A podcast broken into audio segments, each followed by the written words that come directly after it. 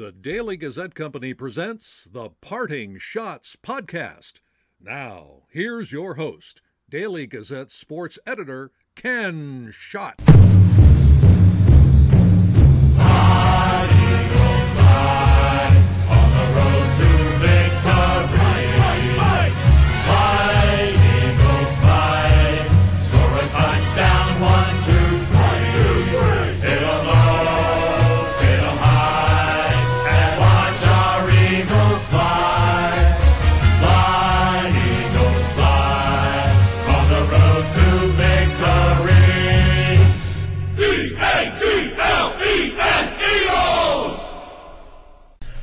Just can't get enough of that Fly Eagles Fly song.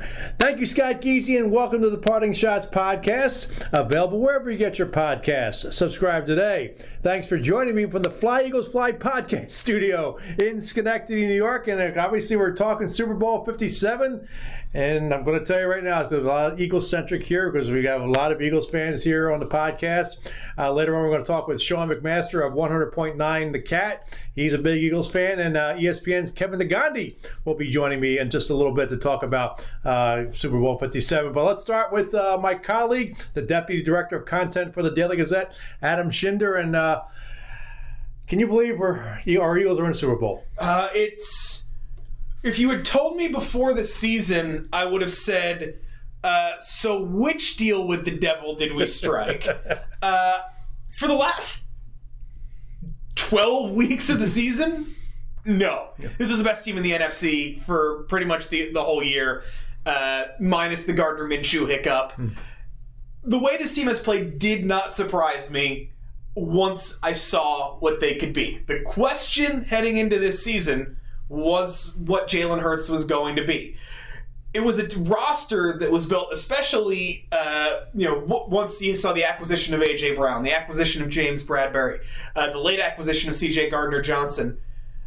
52 guys, this was probably the best res- uh, roster in the NFL, and I don't think there's a lot of people who would argue with that.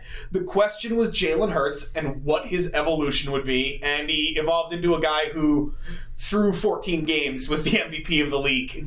And we heard all through training camp, oh, he's Jalen Hurts not looking good. He's struggling with his throws and all that stuff. And I mean, now you wonder what these reporters were looking at. I mean, yeah, uh, I mean, I never really take a lot from training camp. It's a small, small sample size. They don't see everything. Uh, I think what you have to, in a lot of ways, what you have to credit uh, Jalen Hurts' development to uh, is one of the great egoless coaching jobs uh, I've ever seen from Nick Sirianni. You know, this team's two and five a year ago. They're throwing the ball as much as any team in the NFL. Uh, and Nick Sirianni hands the play calling duties over to, to Shane Steichen, the offensive coordinator. This team reinvents itself uh, with its strength, which is we have the best offensive line behind an offensive line coach in Jeff Stoutland, who has to be considered one of the great position coaches uh, in the history of the NFL. And there's a there's a stat I want to bring up uh, that we'll talk about a little bit later when it comes to the the Eagles' offensive line, uh, and a, a running game that makes it impossible for teams to be right. It's one of the very few 11 on 11 run games in the entire NFL. You then throw in AJ Brown, an elite wide receiver, to add into a terrific young player in DeVonta Smith and Dallas Goedert. It, it's an offense that makes it very hard for an opposing defense to be ever correct. They can beat you as simple as the offense can be they can beat you in so many different ways. Uh, and then this year, you know, for as much flack as Jonathan Gannon got uh, in Philadelphia and can still get uh, at times when this team plays uh, super elite quarterbacks, this defense kind of played to the platonic ideal of what he wants the defense to be, which is we're going to stop you on first down, and then we are going to rain hell with the pass rush. And this was a historically good pass rush. Yeah, it was. It's amazing to me, and uh, Haason Reddick has been awesome. He knocks out uh, uh, Purdy from the NFC Championship game in that first quarter, and uh, the 49ers were never the same after that. Yeah, Temple University stand up. Uh, I, I, don't know if it, this was something I was talking about uh, with my father recently, and, and, my family is season ticket holders at, for decades. Haason Reddick has to be pretty much immediately in the conversation of the greatest free agent signings uh, in Eagles history. Not just acquisitions, because so many of the great acquisitions in this team's history were trades. Uh, but as far as a guy they went out and got in free agency, you know, went out and immediately put himself uh, in the list of great pass rushers that this team has, has ever produced, and you know, was a guy who legitimately deserved and probably would end up, you know, in fourth or fifth. Uh, and, and, the way he's played in the playoffs uh, has been arguably, you know, one of the top defensive players in the entire NFL this season. Mm-hmm. Kansas City, obviously, Spagnuolo is one of the top defensive coordinators. I mean, he's got a really, a, a, really, I think, a difficult job trying to figure out how to stop the Eagles. Yeah, Steve Spagnuolo is obviously from the Jim Johnson school, which uh, for Eagles fans is very familiar. He wants to bring pressure. Uh, Kansas City is a team that has a lot of talent in certain spots on defense and weaknesses you can attack. Chris Jones, uh, their defensive tackle, uh, with a with a injured Aaron Donald uh, this year, Chris Jones was pretty much unquestionably the best interior defensive lineman uh, in the NFL. Can be an absolute game wrecker. Can line up absolutely anywhere. They'll move him anywhere. Uh, you know, not having L'Jarius Sneed uh, for a lot of that AFC Championship game at corner, he should be back. Uh, gives them their number one corner, but it's a Kansas City pass defense that can be beaten down the field. Uh, and it's a Kansas City run defense that can be beaten because I, this Eagles defense has proved, uh, especially when they, you know, ground down San Francisco, that they can run on pretty much anyone. Uh, but Steve Spagnuolo is going to bring pressure. He's done it forever, and uh, you would expect to see it uh, Sunday night. What do the Eagles have to do to stop that pressure? Uh, I mean, it's established things early on, and it's going to start with an offensive line that is really potentially historically good. Uh, you have two two players who are all timers at their position. Jason Kelce uh, is very rapidly ascending on the ranks of this is one of the great centers that the NFL has ever seen. Mm-hmm. Uh, Lane Johnson, when healthy, is he plays right tackle, so it always seems like he gets overshadowed a little bit. He might be the best tackle at either side in the NFL. Uh, Isaac Seumalo and Landon, Landon, Dickerson are very, very good guards. Jordan Mailata uh, is probably the weak link on the line, but it's pretty amazing for a guy who, you know, five years ago had never played a down of football in his life. Uh, and the thing, this is what I mentioned earlier that I want to bring up. No offensive lineman on the Philadelphia Eagles has ever played a down of professional football for any other team other than the other than the Philadelphia Eagles. That's amazing. This, this is an entirely homegrown line, uh, and outside of Jason Kelce, uh, who came in uh, under when uh, when the late Howard Mudd was the offensive line coach, another all-time great offensive line coach.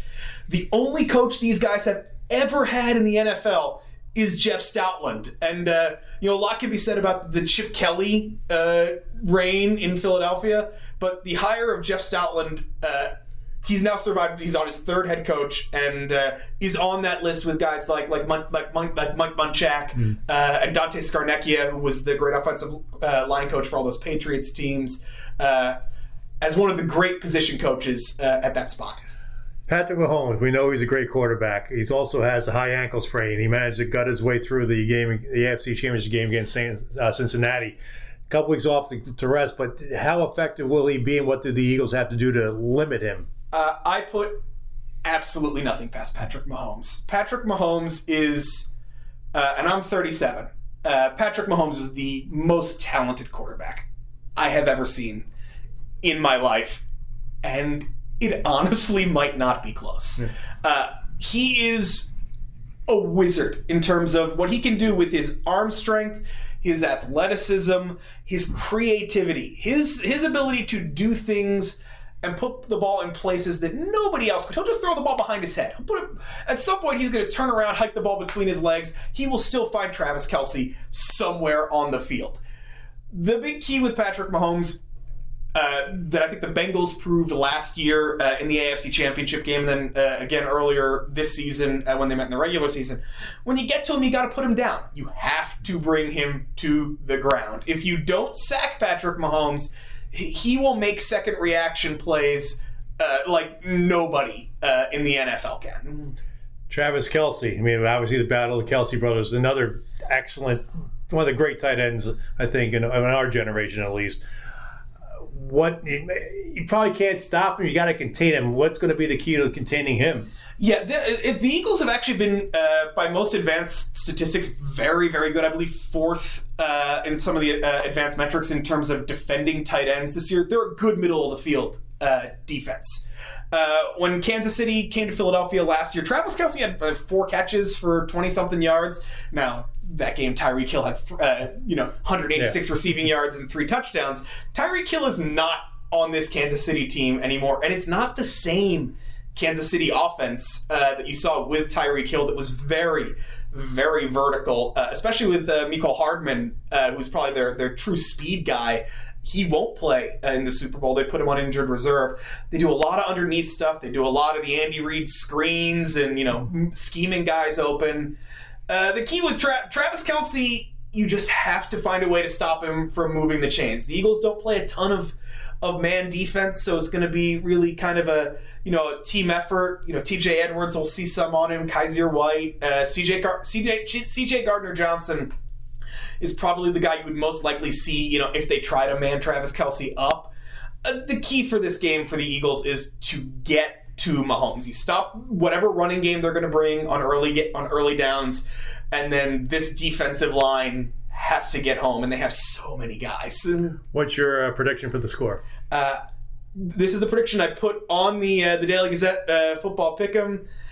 I can't go against the Eagles. Uh, I have Eagles 27-23. Well, we'll see what happens Sunday. Where are you going to be watching the game? Uh, in my in my apartment, uh, pacing and uh, be three and a half hours yeah, of that. Yeah, hide, hiding hiding under a blanket and trying not to scare our cat. I'd appreciate a few minutes, and uh, hopefully we'll be celebrating a championship about ten o'clock on Sunday night. That'd be very very nice. Yeah. More Eagles talk here on the Parting Schotts podcast. So we'll talk with Sean McMaster of 100.9 The Cat coming up here on the Parting Schotts podcast.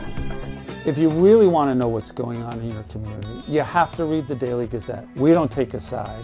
We're right down the middle and we're going to get to the truth. Our reporters and photographers are out in the field bringing you updates every minute with trust, accuracy, and integrity. From the first page to the last page, independent, probing journalism. We're finding out what's going on in the community where nobody else is covering. It's who we are, it's what we do.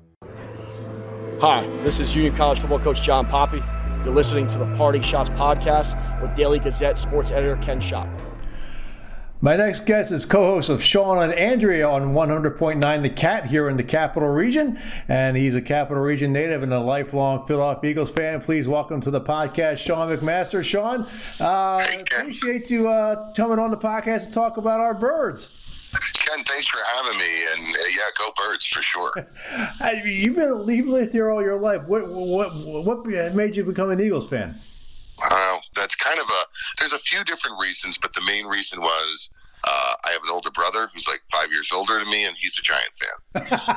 That's a good reason. so, you know, it was about those days. Plus, they had a linebacker back in the day, you might remember, named LeMaster. Yes, Frank LeMaster. Because yeah, I watched him. I, I, I, grew up in Philadelphia, and we had season tickets at the vet at Section 702, and I remember LeMaster uh, making that interception, and I think it was the last game of the 78 season uh, against the Giants, and they uh, clinched him a playoff spot for the first time in about 12 years. And I just remember how the uh, how crazy the stadium, uh, vet stadium went that day.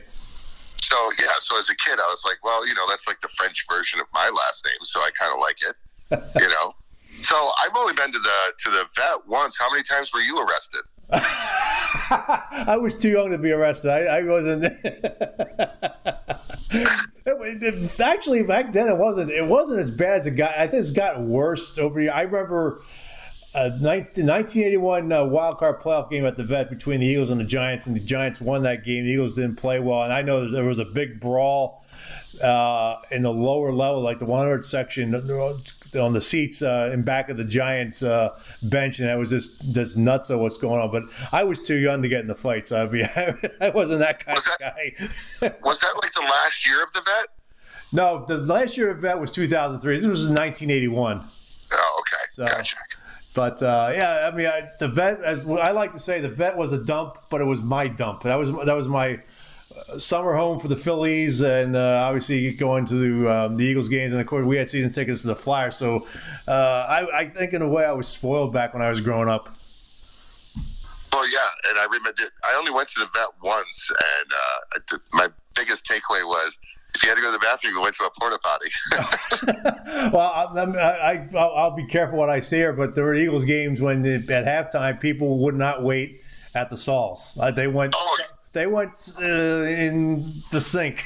I believe it. I believe it. well, that's how ingenious Philadelphia fans are. I mean, a great example of that was a couple weeks ago for the uh, uh, divisional game against the Giants, where the Philadelphia Wings lacrosse team was playing a one o'clock game, but they weren't opening the parking lots for the Eagles fans until at least four o'clock, so people couldn't tailgate. And a number of Eagles fans bought tickets for the Wings game, so they get to the parking lot just tailgate all morning. yep.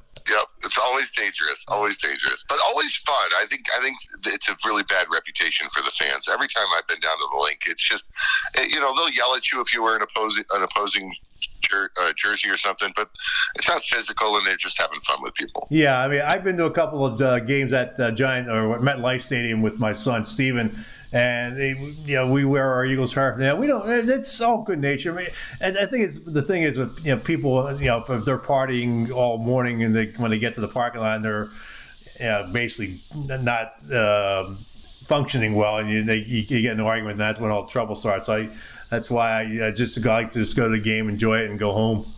Yep, yep, yep. So, who's your favorite Eagle? Oh my gosh, of all time, or this team, or uh, well, let's start with this team. Oh my gosh, that is a that is a tough one. Um, you know, I love I love me some Goedert, mm-hmm. and uh, uh, Haason Reddick has just been a oh, monster. Awesome. Oh man, that he he changed the game there Sunday when he uh, injured, uh, not purposely, but you know caught uh, el- the elbow of uh, Brock Purdy there, and that just changed the dynamic of that whole uh, game one Sunday. And I don't, and why? I mean, this is the second best rusher uh, in the league, and they put a backup tight end to block him. I don't understand that. I don't either. I, I don't either. But uh, I was happy that Kyle Shanahan did what he did. So, uh, but you got to be honest. Don't you think? Didn't you think that they would have won that game anyway? As someone, as a lifelong Philadelphia sports fan, you have nervous feelings. Uh, I mean, even after Purdy got hurt, the 49ers did tie the score. So you you still wonder. Uh, it's just there, there's so much bad has happened with stuff like that where uh, right. uh, backup somehow of course uh, the ultimate backup was nick foles winning the super bowl five years ago but there's just i've seen too much misery in my lifetime black friday in 1977 with the phillies and the dodgers in game three of the national league championship series when manager danny ozark forgot to uh, replace Greg Luzinski in left field with Jerry Martin, and then ended up costing them the game and the series. Yep. Um, 1980 with Leon Stickle and the, and the, Flyers missing an offside call in Game Six against the Islanders in the Stanley Cup Final, and uh, yeah, you just there's just too much. I hear you. I got to tell you, this brings me to a great question that I wanted to ask you and, and tell you about because, like, before the game, I'm absolutely just like you. I don't care who we're playing. I'll, I'll find a reason why that team should probably beat us. And I was that way with San Francisco. I was that way with the Giants. Yeah. They, the Giants fans had me convinced that was going to be a tough game. I, I, and then, you know, two series into that game, I'm like, well, this is over. And then when we start when we started with San Francisco and we, and we drove down on them and we scored, I started thinking, okay, this is this could be really good for us. And then you know we get them in a third and long, exactly what you want to happen happens. And I'm like, I, I was like, I think we're going to win this game now, right? Yeah. So my worry here is I'm always that way, but for some reason, I'm not even scared about this Super Bowl, Can I, I don't see how we lose this game.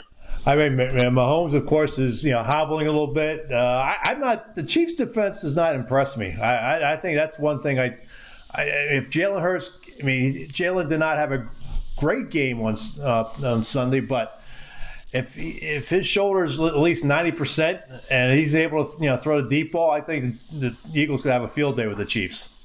Yeah, I don't. And by the way, I don't think he's close to healthy. I think uh, that shoulder's hurt a lot worse than they're they're letting on. I will say that I my son and I watched that game at the uh, Philly Sports Bar there over there in Latham, and when he hit the ground, and you know how cold it was that day in Chicago. I, my feeling is that shoulder was separated. It wasn't just a sprain. It, I mean, if he, he missed two weeks, I think there was there was more than a sprain. One time he committed to running last week, he landed on that shoulder again, and I don't think he was quite the same afterwards. So yeah. we'll have to see.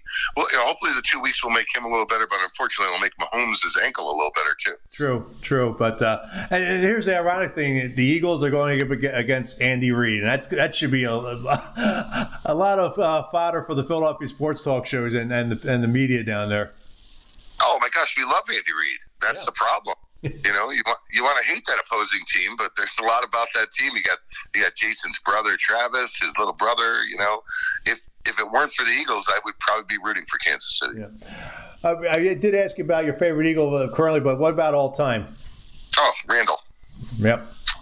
Absolutely, Randall Cunningham greatest. I mean, there's so many great Eagles. I mean, Brian Dawkins, I can make an argument for him too, but I don't know. Just something about when Randall Cunningham was in the game, it was always exciting, and you never thought you were out of the game. Yeah, that was that was a.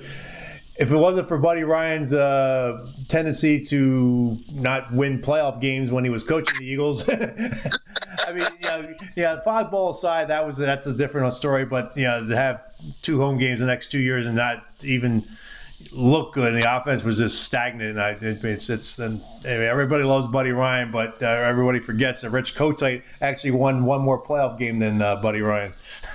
That's a scary, scary thing to say. I know. Trust me.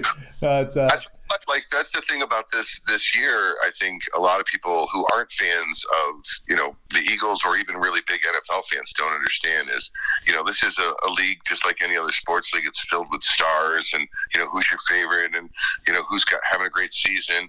But what the Eagles have this year that I don't think they had back in those days, they always had like a good offense or a good defense. Yeah. Or they were always weak in the secondary or something. There isn't really a weakness in any of in any part of this team. You know, the linebackers are good, the the lines are good, the corners are good, the running backs are good. There's no weakness, and they play like a team.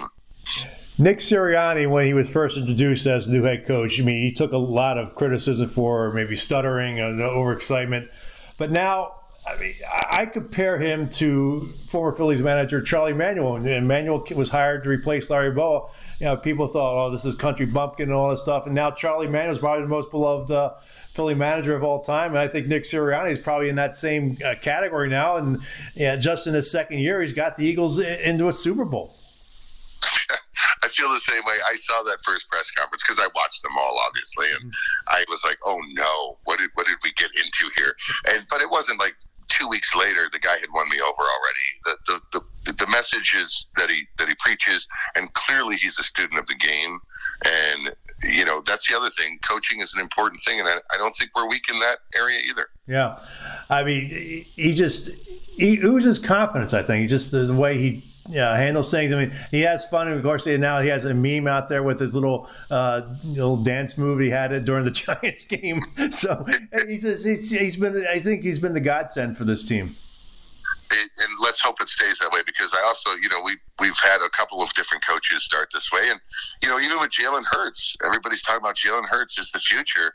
I mean, he had pretty much the same season Carson Wentz did. So, yeah, and, we see uh, what happened to Carson. Yeah, I mean, and also, I mean, let's remember a lot of talk in training camp was that Jalen Hurts wasn't looking good and, and just he was struggling and all that stuff. And uh, he, he looked good during the season.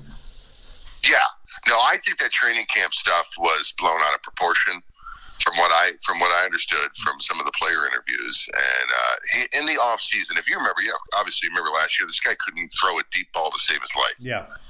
He just couldn't. So he clearly spent the entire summer just throwing deep balls, and now he's one of the best at it. Yep. So, what's your prediction for Super Bowl Sunday? I don't do scores because I don't. You know, you never know which way it's going to go. Mm-hmm. Um, I don't see this being a, you know, uh, like a shootout or something where it's a really high scoring game. I think both teams can score on the other, but I actually think the Eagles are going to score more. So I'd go Eagles 31, Kansas City 14.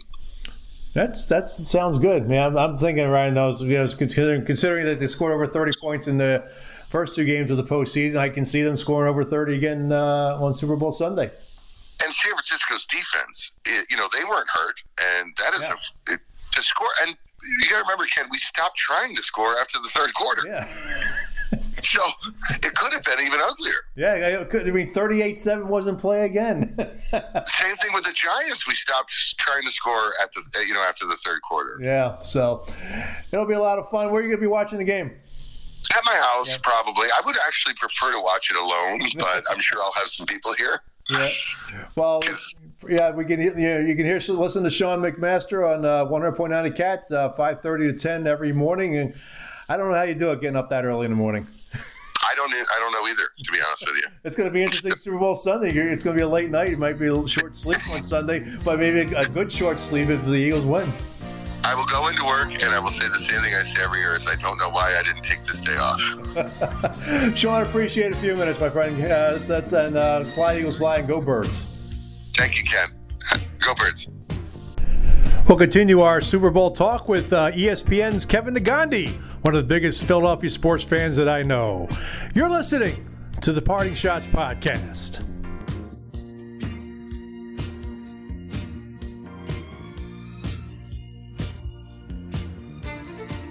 It's been a trying year for parents. They've been confronted with countless challenges and have always risen to the occasion. If it isn't too much to ask, the 370,000 high school student athletes in New York have one last request. Please set an example. Disorderly fan conduct at high school athletic events is on the rise. It increasingly involves parents. There's no question that parents are passionate. There's no question they care about their children. But at a time when we're all wound a little more tightly than usual, it's worth remembering this about New York high school sports. Always be a good example. Stop unruly fan behavior before it starts. This message presented by the New York State Public High School Athletic Association and the New York State Athletic Administrators Association. Hi, this is Union hockey analyst Brian Unger. You're listening to the Parting Schotts podcast with Daily Gazette sports editor Ken Schott. Welcome back to the podcast, and our friend from ESPN Sports Center, Kevin Negandhi, one of the great Philadelphia sports fans of all time, is joining me for the third time on the podcast. But the most important uh, appearance on this podcast, we're talking about our Eagles. Kevin, welcome back to the podcast. And how excited are you? How nervous are you for Sunday? Uh, Ken, I, I, first off, it's great to join you, and it's great to talk about this topic. I, I don't think. Uh, I don't think a lot of us felt this way at the start of the season. It was just a belief that hey, week to week, let's just get better and better, and, and here we are. I, I'm I'm sick to my stomach, but I think that's a normal, natural feeling. But it, it, here's the reason why I'm sick to my stomach because way too many people uh, like the Eagles in this game, and it's an unfamiliar place for me to to be in and living in that space. But bottom line yeah, Ken, I've talked to a handful of NFL current and former players in the last week about just the matchup and picking their brains. And it's a, an overwhelming uh, theme that everybody just talks about. This game is going to come down to the dominant offense and defensive lines that the Eagles have. And basically the Chiefs have no ability to stop that defensive front, especially with the eight man rotation. And that specifically that offensive line is just going to mow guys down and they're going to rack up a ton of yards on the ground. We can we we've got the best roster in the league. The Eagles have the best roster in the league, top to bottom, one through fifty three the one thing the Chiefs have is they have the best player, I think, on the planet. And I understand that he may be a little dinged up with the wheel on that ankle, but uh, when it comes to playing and understanding the um, ramifications, uh, Patrick Mahomes uh, is is always going to be a major threat. And there's a certain magic with him that uh, I think if you're any Eagles fan, you you you press pause on the excitement and and any arrangements that you may have post uh, post uh, championship. Yeah, I mean, I just I, I, he does scare me, in, injured ankle or not. And of course, he has a great target in, in Travis Kelce, so that's like a nice one-two combination that really scares the bejeebers out of me. Yeah, and and the one thing that Travis does really well, and first off, you know, first ballot Hall Hall of Famer, is in between the numbers. He loves that space in that area, and the Eagles have struggled in between the numbers when it comes to defending uh, tight ends. Now, I know they, if you look at giving up total yards to tight ends. Uh, they've been fantastic, but they there's a big difference. And so, who are you going to have when it comes to coverage to slow 87 down? Because you know Mahomes is going to look for him on his first and second reads, and, and, maybe his third reads. Right? Where is he? Because he has that ability on the mismatches because of his size and his and his soft hands. The other thing is, uh, you know, Andy Reid is. We know who Andy is. Uh, the screen game it's a strength when you have three really talented running backs. Clyde Edwards-Helaire just coming off the IR.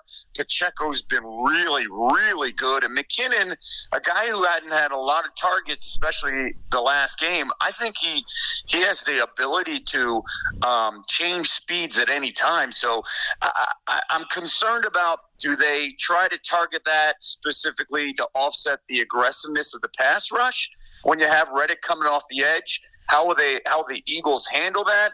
Uh, the one thing they must do is be able to tackle in, in open space, and if you could do that, then then it opens up. I think uh, the chance to feel comfortable um, with double double covering Travis Kelce most of the game.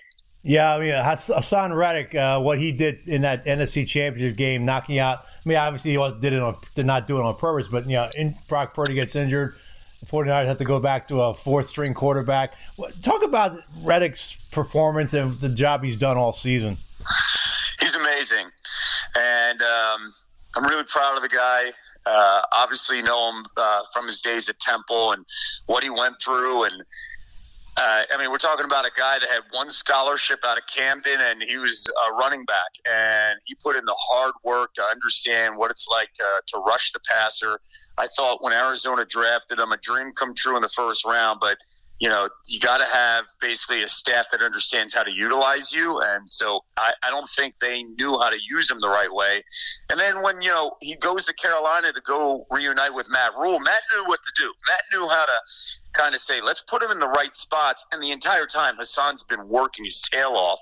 So for it all to come together, and in it, you know, the city where you know he grew up as a Temple football star, and, he, I mean, leads the NFL at 19 and a half sacks, and to have the game that he had at the Linc, where, where he was a dominant player at Temple, is just a pretty remarkable story, and. Um, we did something last night on SportsCenter where we showcased like, you know, the top ten MVP odds, and he was the only defensive player now. And I, I just was reading that graphic and then sat there and said to myself, this is pretty incredible. Like, we're talking about a Super Bowl with the Eagles, and the best odds for a defensive player goes to a Temple kid, Haason Reddick, who has just busted his tail throughout his career, and it's all paying off. Yeah.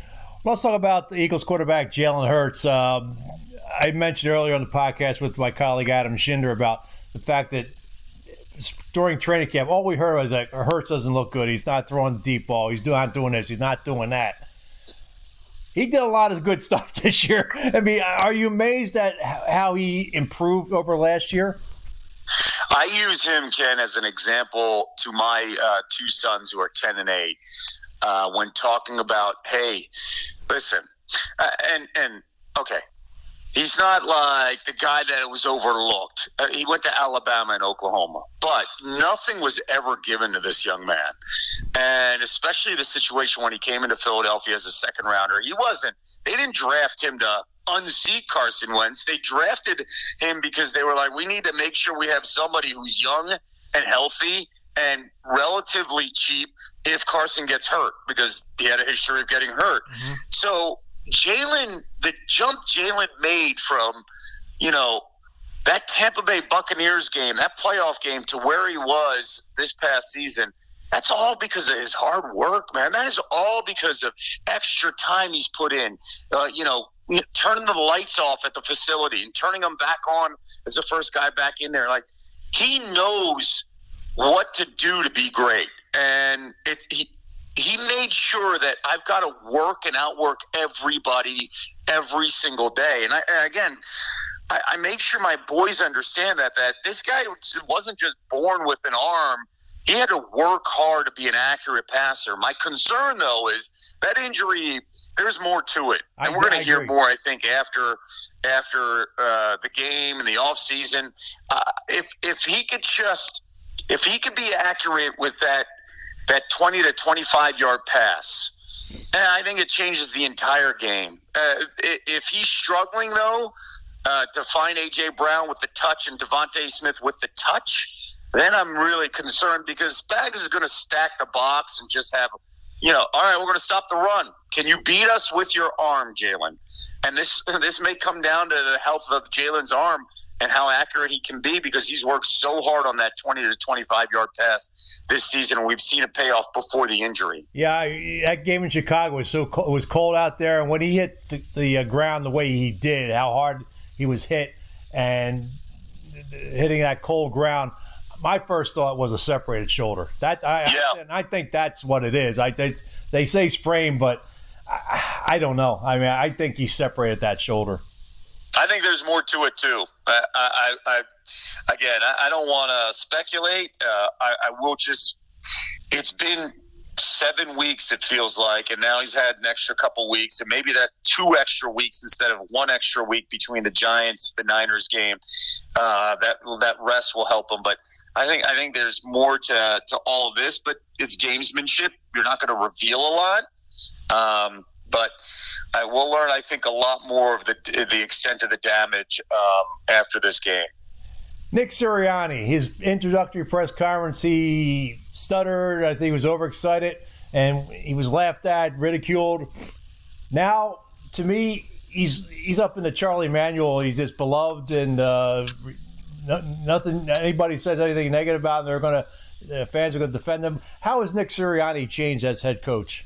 He's been amazing, man. And uh, uh, listen, I was one of the first ones to criticize him. Like, oh, what? What did we just do? Especially remember the co- coaching search, and there were a lot of open wounds with how the departure of uh, Pederson and, and, and how he's still being around. Um, and Nick's done everything right. Uh, ever since the fertilizer comment, I think the, the, the number is they're 23 and 6. Mm-hmm. Uh, be, one of the reasons why is because the team is just completely bought into what he believes in. And I got to give Nick a ton of credit. I think at the beginning of last season, um, you know, 2021, Nick tried his beliefs and then I think right around the Lions game is when they started running the football. And then he was like, let me look at my personnel and let me take advantage of the ingredients I have to make a fantastic dish instead of, hey, I want to cook it this way no matter what.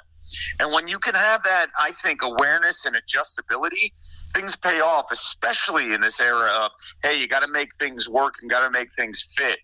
Um, he also has a phenomenal ability to connect with the players. And, and you've seen that. And, and, and in the beginning, I think Philadelphia's like, oh, there's a lot of this is hokey. How much do we believe in? Like, let's put in all the injured numbers of the players on my hat. Um, one thing that Nick has done, he's been his authentic self, and that goes a heck of a long way. Ken in, in that city. Uh, just being your authentic self. Don't don't try to sell us a you know a bag of goods where we know what we're buying is not the real deal. And uh, I think Nick has been fully aware of that. And his his ability to adapt and find a way to continue to motivate um, has been has been really really critical for this team's continued success. Where you're you're blending in a roster of you know grizzled veterans and then young guys. I mean, the young guys have been really impactful uh, over the last two years because of Sirianni. And, and let's segue this. Howie Roseman deserves all his flowers, man. Yep. Uh, he has been amazing in putting together a, a roster where you it felt like they were the lowest of low literally two Januaries ago, and now now we're talking about the idea of uh, you know uh, a second Super Bowl in five years. Uh, that's not really that's not really uh, applicable for teams in this era if you don't have a franchise quarterback, and now they're they're doing it with another quarterback, right? Yeah. So uh, that's that's a ton of credit to what Howie's done and and understanding his mistakes, addressing his mistakes, being aggressive, um, and, and, through the trade market, but also realizing you know how to. Uh, I think target specific players from specific places in the draft to see the results. Um, when you when you go after DeVonta Smith, not only a talented player, but you also know he played at Alabama. When you get Jalen Hurts, not only a talented player, but he played at Alabama and Oklahoma. He understands big game situations, right? Going after, you know, CJ uh, Gardner Johnson, understanding that I'm going to take advantage right now what the Saints are doing. Going after Bradberry, I'm going to take advantage of the market and what the Giants are, you know, can't can't put together. I, I think all that stuff plays a role. Landon Dickerson, an Alabama guy, ton of talent, but understanding the pedigree of many of these guys. Jordan Davis, a Georgia guy, you know, understanding the pedigree and the talent. He's he's he's nailed every single thing. I thought the offseason in 2017, uh, well, he was basically batting nearly 900 on all his hits. Uh, this one, it feels like a thousand on everything he's done in the offseason. We can forgive him for drafting Jalen Reagor, though, I guess. yeah, yeah, exactly. You know, and then and, and it goes back to that. I was really hard. I think the whole city was, no doubt, on the Reagor stuff. But what did Howie do? He learned and said, "All right, I, I understand what what was the mistake. He cut his losses." Got something from Reagor, which uh, you know value, which is pretty incredible the, from the Vikings, and then just turn the page and say, what do we need? We need a number one. I'm going to go with DeVonta. Oh, we need another number one to make sure. Let's get the best friend of Jalen Hurts, and that is AJ Brown. Yeah. How is this trip to the Super Bowl different than five years ago? Uh, I think five years ago was holy cow, how are we here? Because Nick Foles is our quarterback, and everybody, you know, remember we're the underdogs in the uh, the opening playoff game against the Falcons, yeah, right? Right. Uh, you know, the first time we saw that, and you know, they they pull out the underdog masks. I think that theme really carried carried everybody, and we looked at this team as a group of, uh, you know a group that was around Carson Wentz.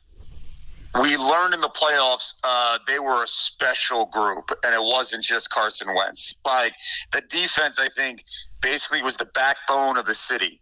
Uh, this year, after slaying the dragon and winning your first Super Bowl, there's a there's a certain different approach where it's not of desperation. It's of yeah, we we are good now it's it's a new place to be at in Philadelphia because it, nothing ever is given to us and nothing's ever easy. So there's some. Uh, I mean, I'm guilty of it. There's some like, oh no, oh my goodness, why, why is everybody on our bandwagon and taking the Eagles and laying the points? Uh, but the identity of this team, the strength of this team, is that offensive line and defensive line. They, got weapons everywhere, no doubt. Jalen Hurts is, you know, he rightfully so needs to be in the same conversation with Mahomes when it comes to the MVP. Yeah. Before the injury, he, I thought he deserved the MVP. And then you saw what Minshew did, so it was like, well, the case is even stronger that he should be the MVP. I, I, but the offensive and defensive lines, I, I've never seen a better team. I've never seen a better Eagles team, I should say, in the history of uh, Philadelphia sports. And it's because of the identity of that that offense and defensive line, just mowing down guys, and the physicality that they play with. And I think that gives, I think, uh, a lot of people uh, the confidence that they have when when they talk about the Eagles. Of course, five years ago, you were anchoring, anchoring the Sunday SportsCenter that day when you got a surprise uh, uh, yeah. trip, trip, to go to to Minnesota for the for Super Bowl. Is there any surprises coming up for you this Sunday? no surprises. Um, I, am looking forward to it. Um, you know, the last time, uh, yeah, it was one of those. I got to get there. I got to get there, and my kids were young, very young. This time around, they're at an age where they talk about it every single day. They're they're putting together their own videos and you know they're in a time and space where i think the, they have lasting memories. Mm-hmm. and that's what makes this special for me and my family to, to experience it with them. That, that's what's going to be really really amazing about sunday. Yes for me it's my fourth super bowl with the eagles. I mean i go back to the 1980 super bowl with my dad. Um, i think my son will be his third but you know he remembers the one from five years ago. He doesn't really remember much about the first uh, uh, game against New England, but. Uh, up here in the capital region, Kevin, we have there's a, lot more Eagles fans than you think up here. Every Sunday we would go to a Philly sports bar in Latham, New York, and there'd be uh, a few Eagles fans there. And I know there's Eagles fans in, in around here, and I, I mean, I, it just amazes me that yeah, maybe it's not the, the, Cowboys fandom and worshiping thing, but I, I, they're they're a dedicated bunch of Eagles fans here in, in, in the capital region. I, and I love that, and I hear that so so often everywhere. I was in Jacksonville for that Super Bowl against the Patriots, and I covered it. And let me tell you, I had so many people tell me I can't believe how many Philadelphia Eagles fans have dominated the city. I was like, oh, this. I said, this is our city for this week. And and then when you saw what happened in Minnesota, it, it was our city again. Like mm-hmm. it's going to happen in Arizona. when you look at the merchandise being sold out and the, and the ticket prices, we we when we're all in, we're all in, no matter what. And uh, I love that about who we are and where we're at, no matter you know what location in the, in the country, we still bleed uh, that Philadelphia Eagles green. So I'm glad to hear that New York is well represented upstate, and cannot wait to, to see what it's going to be like in Arizona. Uh, how's your uh, SportsCenter co-anchor Elle Duncan? How's handling? it's the first night uh, the last last Monday. She's like shaking her head. I was like, "Oh boy, she's gonna she's gonna be in for the next two weeks." So she's been great. Yeah, like she's like she's a sister I never had, and we have a heck of a lot of fun going back and forth about it. And um, you know, we, we, listen, we will never root for each other's baseball teams ever. I mean, that is a passionate uh, rivalry, and I, I, was loving what the Phillies did against the Braves in that series to send the, the defending world champs home. Um, I will always make sure you know you got to make sure your your co-anchor is happy to a certain extent, and I will always take digs at her about you know the Braves and, and what the Phillies did, she'll always have her chance to talk trash to me about the Hawks. Yes. No matter what. People don't understand, though, that she is a humongous Broncos fan. Her family's from Colorado. So she is a bigger Broncos fan than she is in with anything Atlanta. So it's been quite enjoyable to bring up the the downfall of Denver with all the hopes that they had at the start of the season. So she's not going to give me a lot of space uh, when it comes to my Eagles celebration. But you know, we, we talk about it extensively, and and I'm not, you know, I I have a lot of fun with her off the air. On the air, like we rib each other, but I'm not going to go out of my way to be petty until we win. L L will do it regardless. so oh, yeah, obviously she has her Georgia Bulldog, so man, she totally.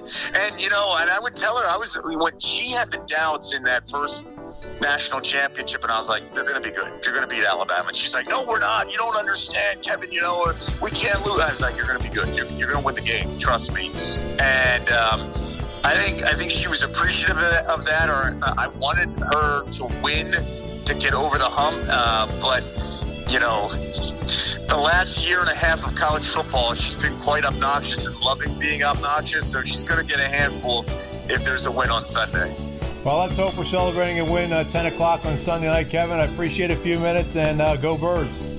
Ken, thank you so much. Go Birds, man. Have fun Sunday. Uh, you too. That's Kevin Negandhi of ESPN. We'll get the picks of my Gazette colleagues coming up here on the Parting Schotts podcast.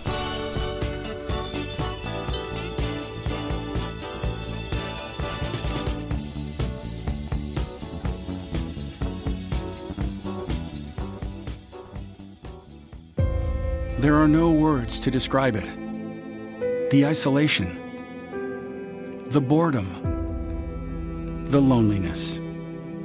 If you're wondering where your teenage son or daughter's spirit went, you're hardly alone. The past year has been devastating, especially for them. But here's the good news they might just find it again, playing high school sports. Workouts that stimulate, teammates and coaches that care, the sense of belonging so many of us have been missing lately. That's what school sports are all about. The sense of achievement is real, and the camaraderie is hard to beat. Coping with uncertainty is difficult, but school sports can help the teenagers in your family start feeling like themselves again. Encourage them to give it a try. High school sports, it's so much more than a game. This message presented by the New York State Public High School Athletic Association and the New York State Athletic Administrators Association. Hello, this is John DeAugustine, the publisher at the Daily Gazette. You're listening to the Parting Schotts podcast with Daily Gazette sports editor Ken Schott. Welcome back to the podcast. And as I like to do every year as we get ready for the Super Bowl, I like to get the predictions of my Gazette colleagues. Here we go. Hi, this is the Daily Gazette's Director of Content, Michael Kelly. My Super Bowl 57 prediction is Kansas City Chiefs 31, Ken Schott's Philadelphia Eagles 21, and uh, the reason is because that's what it's going to be. Hi, this is Daily Gazette sports writer Mike McAdam. My Super Bowl 57 prediction is Eagles 30, Kansas City Chiefs 20. Um, after careful deliberation and looking at all the stats and reading all the previews and checking in on media. Oh, that, I'm only kidding. I didn't look at any of that stuff. I just think the Eagles are just going to sort of methodically do what they've done all year. They're healthy, and uh, so I think they're just going to be a little bit better than the Chiefs. Hi, this is the Daily Gazette. I am Tyler A. McNeil. My Super Bowl 57 prediction is the Chiefs. Hi, this is Daily Gazette sports reporter Will Springstead. My Super Bowl 57 prediction is Eagles 28, Chiefs 17. Hi, this is Daily Gazette reporter Ted Remsnyder. My Super Bowl 57 prediction is Chiefs 28, Eagles 20, because I think Patrick Mahomes will have a huge game. Hi, this is Daily Gazette news columnist Andrew Waite. My Super Bowl 57 prediction is the Philadelphia Eagles 24 20, with a hurt Mahomes hurting the Chiefs. Hi, this is Daily Gazette reporter Shenandoah Briere. My Super Bowl 57 prediction is the Philadelphia Eagles for my uncle. Hi, this is Jeff Wilkin, correspondent for the Daily Gazette. My pick for the Super Bowl are the Philadelphia Eagles, and it goes way back to the 1970s when I was a big fan of the Eagles. The days of Norm Snead and Tim Rossovich when they were not very good at all. Harold Jackson, too. I lived and died with the Eagles, and whenever they get this far, even though I'm a Buffalo Bills fan now, I've got to go back to my Philadelphia Eagles. Fly, Eagles, fly. Hi, this is Daily Gazette editor Miles Reed, and my Super Bowl pick for number 57 is the Kansas City Chiefs. I think the team combination of Patrick Mahomes and Coach Andy Reid is a formidable, experienced combo, and they will prevail. Hi, this is Daily Gazette's Andrew Pugliese. My Super Bowl 57 prediction is Eagles 31, Chiefs 27. I've got squares in my mind and trying to pick those numbers. And this year I'm going with one and seven, and I think the Eagles pull it out. Not necessarily because of Mahomes' ankle, but just because Hurts has got them back on a roll. Hi, this is Daily Gazette sports writer and photographer Stan Hudy. My Super Bowl 57 prediction is the Chiefs. Unfortunately, won't make me a big fan in the sports department with Ken and Adam, but I'm going with the Chiefs. My pick for the game? Well, you think I'm picking Kansas City? No way, man. It's the Eagles 34, the Chiefs 17. The Eagles will win their second Super Bowl in five years. While we wrap up the podcast in just a moment, you're listening to the Parting Schotts Podcast.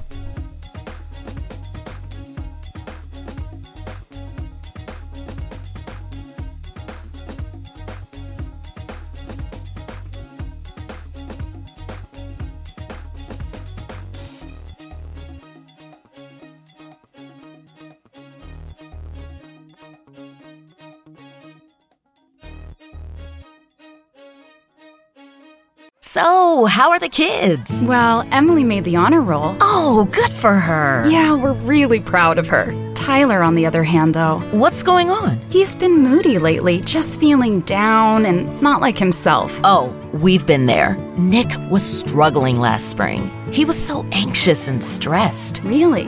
What helped? Well, he joined the soccer team. And ever since, he's been a lot happier. He has more energy, he's less stressed, and he's definitely in a better mood at home. It's made a huge difference. That's awesome. Yeah, I'm glad he's getting out of the house, he's getting some exercise, and he's off his phone for once. It's been good for his mental health. Sounds like it's been good for your mental health, too.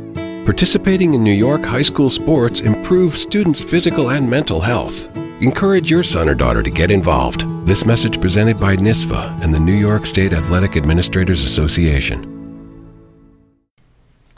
Hi, this is Daily Gazette editor Miles Reed, and you're listening to the Parting Schotts podcast with Daily Gazette sports editor Ken Schott. Back to wrap up the podcast, and a reminder to make your Super Bowl pick uh, for the U Pick'em Football Derby that we have. At uh, go to dailygazette.com and click on the U Pick'em Football banner. The Daily Gazette has a new sports podcast. It's called Full Court Press Row, hosted by Michael Kelly, Adam Shinder, and Will Springstead. Full Court Press Row takes a comprehensive look at the Siena and UAlbany men's and women's basketball programs. Full Court Press Row is available wherever you get your podcast and online at dailygazette.com. Keep checking out dailygazette.com and the print edition for the latest updates in news and sports on how COVID 19 is affecting us in the capital region. I want to thank all the doctors, nurses, and first responders who are dealing with this situation. We appreciate the job you're doing in this difficult time. If you have not got vaccinated or booster shot, please do so. Do it for yourself, do it for your family, and do it for your friends. That wraps up another edition of the Parting Schotts podcast. I want to thank Adam Shinder, Sean McMaster, and Kevin Negandhi for coming on the show. I'll have a Union men's and women's hockey podcast coming Thursday as the teams get set for weekend action. I hope you tune in. If you have questions or comments about the podcast, email them to me at schott, that's S C H O T T, at dailygazette.com. Follow me on Twitter at slapschotts. The views expressed on the Parting Schotts podcast are not necessarily those of the Daily Gazette Company. The Parting Schotts podcast is a production of the Daily Gazette Company. I am Daily Gazette sports editor Ken Schott. Thanks for listening, and I'll catch you next time. From the Parting Schotts podcast studio in Schenectady, New York, good day, good sports, and fly, Eagles, fly.